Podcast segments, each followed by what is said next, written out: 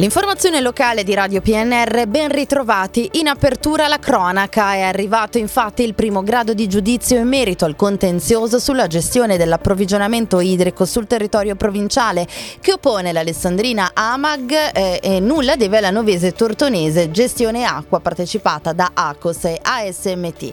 In gioco la somma di almeno 2 milioni e 750 mila euro chiesta da gestione acqua per il solo anno 2020 ritenendo che Amag avesse fatto investimenti in opere in misure inferiore a quelli effettuati dalla partecipata Amag percependo per la stessa tariffa.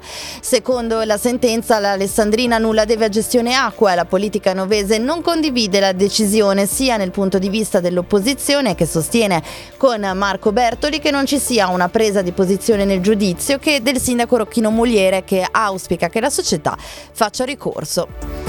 Passiamo all'economia, nonostante una produzione industriale in difficoltà nel periodo luglio-settembre, l'export della provincia alza l'asticella. Questo quanto emerge dai dati della Camera di Commercio.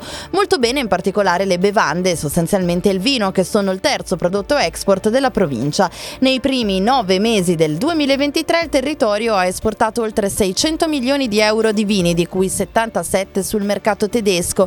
Ai primi posti nell'export, oltre al vino, ci sono la gioielleria che che vale il 26% sul totale, e prodotti chimici e fertilizzanti con il 14%.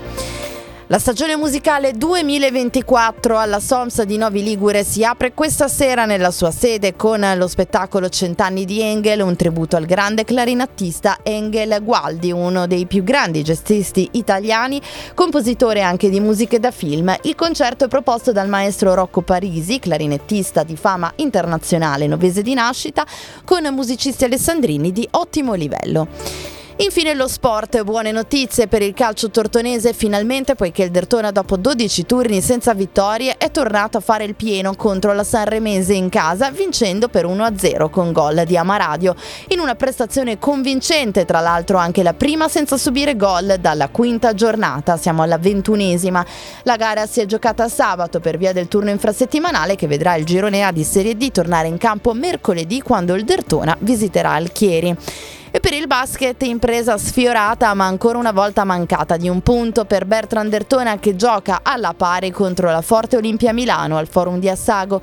E passa... Mm, in vantaggio a 30 secondi dalla fine, sbagliando però la gestione degli ultimi possessi e permettendo così alla squadra di Ettore Messina di vincere 83-82. La eh, cura del nuovo tecnico eh, De Raffaele non porta ancora punti, ma le prestazioni assolutamente sono convincenti e eh, i nuovi dettami tattici e le differenti scelte danno buone prospettive future.